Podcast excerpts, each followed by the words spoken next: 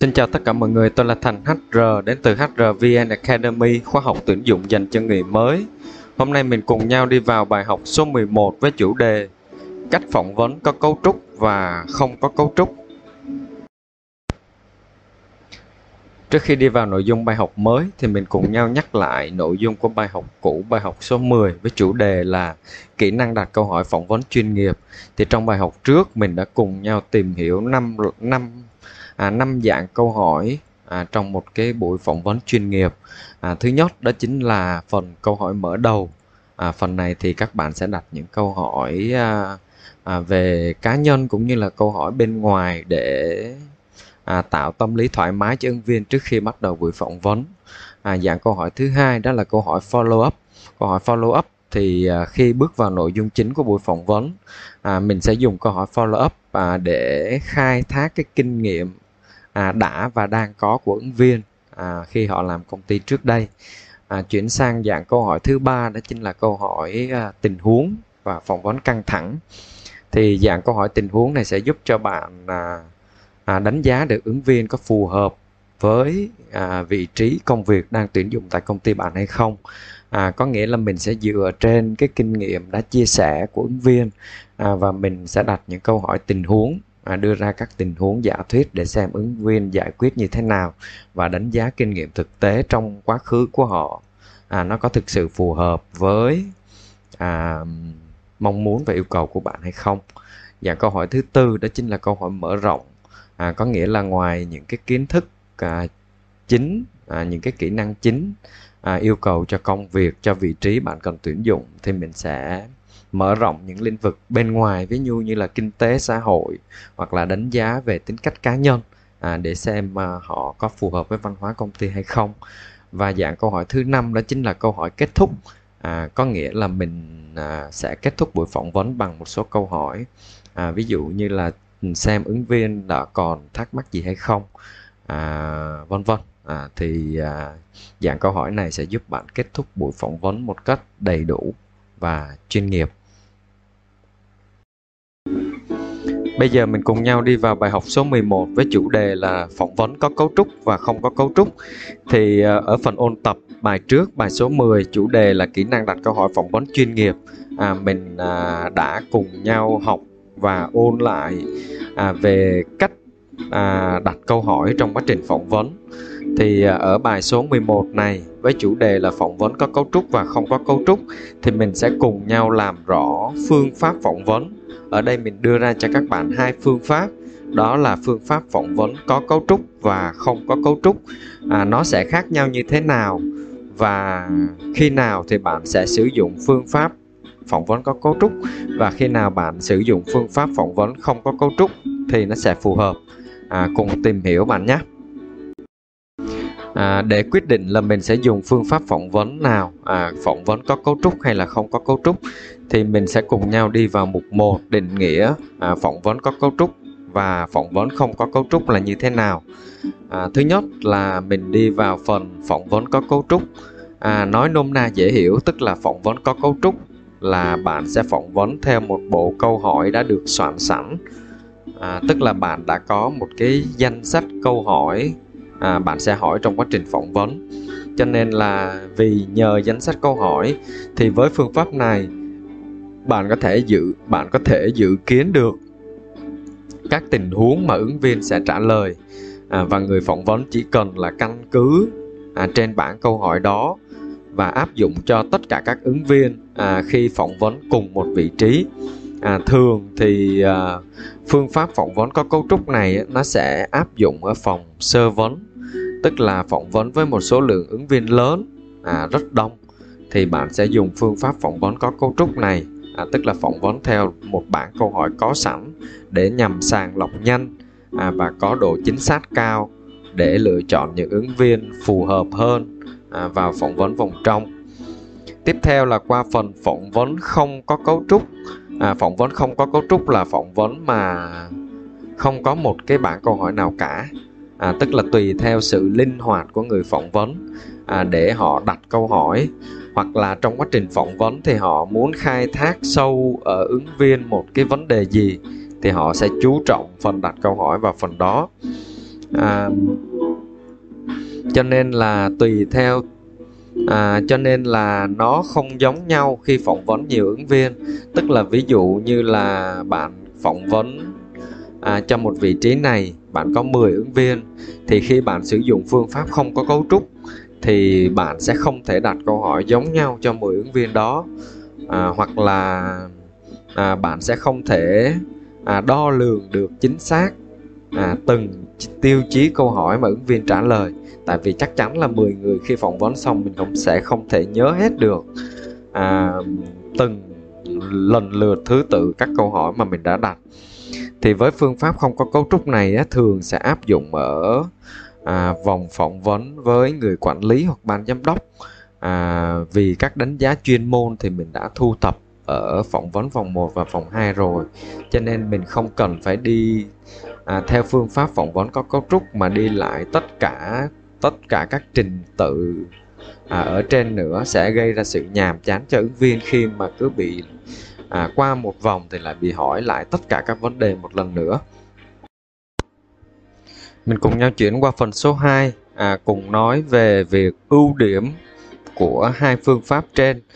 Thì phỏng đầu tiên là ưu điểm của phương pháp phỏng vấn có cấu trúc à, phương pháp phỏng vấn có cấu trúc thì nó sẽ có giúp bạn có tính nhất quán vì nó áp dụng chung một bảng câu hỏi cho tất cả các ứng viên. Cho nên là nó rất là dễ so sánh kết quả và đảm bảo sự công bằng cho mọi ứng viên. Đồng thời là bạn có thể kiểm soát tốt thời gian của buổi phỏng vấn. Còn phương pháp phỏng vấn không có cấu trúc thì nó có tính linh hoạt cao có thể giúp cho bạn khai thác được nhiều thông tin hơn từ ứng viên à, đồng thời là việc trao đổi qua lại giữa người phỏng vấn và ứng viên gần như là một buổi trò chuyện nên là buổi phỏng vấn nó sẽ trở nên thú vị hơn. Còn nhược điểm của hai phương pháp đó là gì?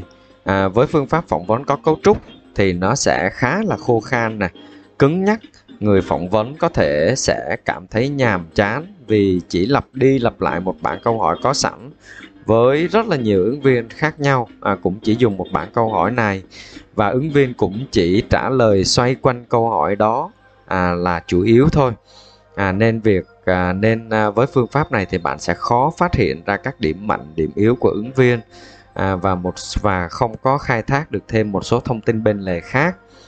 Đối với phương pháp phỏng vấn không có cấu trúc thì đôi khi à, do nó không có được à, set up một bản câu hỏi có sẵn cho nên là đôi khi nó sẽ làm cho bạn bị xa đà à, không kiểm soát được thời gian và có thể là đặt những câu hỏi lan man không cần thiết. À, nó dễ bị yếu tố cảm tính à, tác động vào kết quả về việc khi mà bạn đưa ra kết quả phỏng vấn thì bạn sẽ à, có thể là có yếu tố cảm tính trong đó. Tại vì là phương pháp này đi sâu vào các câu chuyện khai thác vào các khía cạnh nó à, sâu hơn nên sẽ khó đảm bảo được sự công bằng cho tất cả các ứng viên vì không dùng chung một cái format câu hỏi. À, và đặc biệt là những ứng viên ít có khiếu nói chuyện thì họ sẽ dễ bị mất điểm hơn trong mắt à, nhà tuyển dụng. Vậy thì vấn đề đặt ra ở đây là mình nên sử dụng phương pháp nào thì hợp lý? À, thực ra thì à, à, không có nhà tuyển dụng nào áp dụng một trong hai cách cả. À, nếu có thì như mình nói ở ban đầu á thì à, với phương pháp phỏng vấn có cấu trúc á, thì bạn thường sẽ áp dụng khi mà ở vòng sơ vấn. Bạn cần cần sàng lọc một số lượng ứng viên lớn. Còn đa số tất cả các nhà tuyển dụng thì họ sẽ kết hợp cả hai phương pháp trong một buổi phỏng vấn. Tức là sẽ có những câu hỏi bắt buộc với một số lượng ít nhất định. Còn lại là bạn sẽ khai thác uh, thông tin từ ứng viên với phương pháp không có cấu trúc à, cho nên là việc kết hợp hai phương pháp này là à, tốt nhất tại vì nó sẽ tận dụng được những ưu điểm của cả hai phương pháp và giảm thiểu được những hạn chế. À, đó là mình vừa cùng nhau tìm hiểu hai phương pháp phỏng vấn thì bạn có thể cân nhắc để mình sử dụng làm sao cho nó phù hợp. À, chúc các bạn có một buổi phỏng vấn thành công. Bây giờ mình cùng nhau nhắc lại nội dung chính của bài học số 11 với chủ đề là phỏng vấn có cấu trúc và không có cấu trúc. Thì à, các bạn có bốn lưu ý à, khi chọn phương pháp phỏng vấn như sau. Một là bạn phải hiểu được phỏng vấn có cấu trúc và không có cấu trúc khác nhau như thế nào. thứ hai là ưu điểm của hai phương pháp phỏng vấn trên thứ ba là nhược điểm à, của hai phương pháp và cuối cùng là mình sẽ nên chọn cách phỏng vấn nào thì uh, câu trả lời đã đưa ra trong nội dung bài học đó chính là mình sẽ kết hợp cả hai phương pháp để có kết quả phỏng vấn tốt nhất và chính xác nhất để lựa chọn ứng viên phù hợp. Bây giờ mình cùng nhau chuyển qua phần thực hành. Thì các bạn đã được tìm hiểu lý thuyết của bài học số 11 với chủ đề là à, hai phương pháp phỏng vấn phỏng vấn có cấu trúc và phỏng vấn không có cấu trúc. Thì để thực hành à, các bạn vui lòng tìm dùm mình một bản mô tả công việc của vị trí là chuyên viên kế toán tổng hợp. Đầu tiên là thực hành phương pháp phỏng vấn có cấu trúc. Bạn vui lòng soạn dùm mình 20 câu hỏi. À, bạn sử dụng khi phỏng vấn bằng cách là phỏng vấn có cấu trúc này. Và 10 câu hỏi khi phỏng vấn không có cấu trúc. Thực ra thì phỏng vấn không, không có cấu trúc thì chả cần bản câu hỏi nào cả. Tuy nhiên bạn là người mới à, bạn đang tìm hiểu về phương pháp phỏng vấn. Cho nên bạn cũng phải soạn ra dùm mình 10 câu hỏi à, để à, thực hành.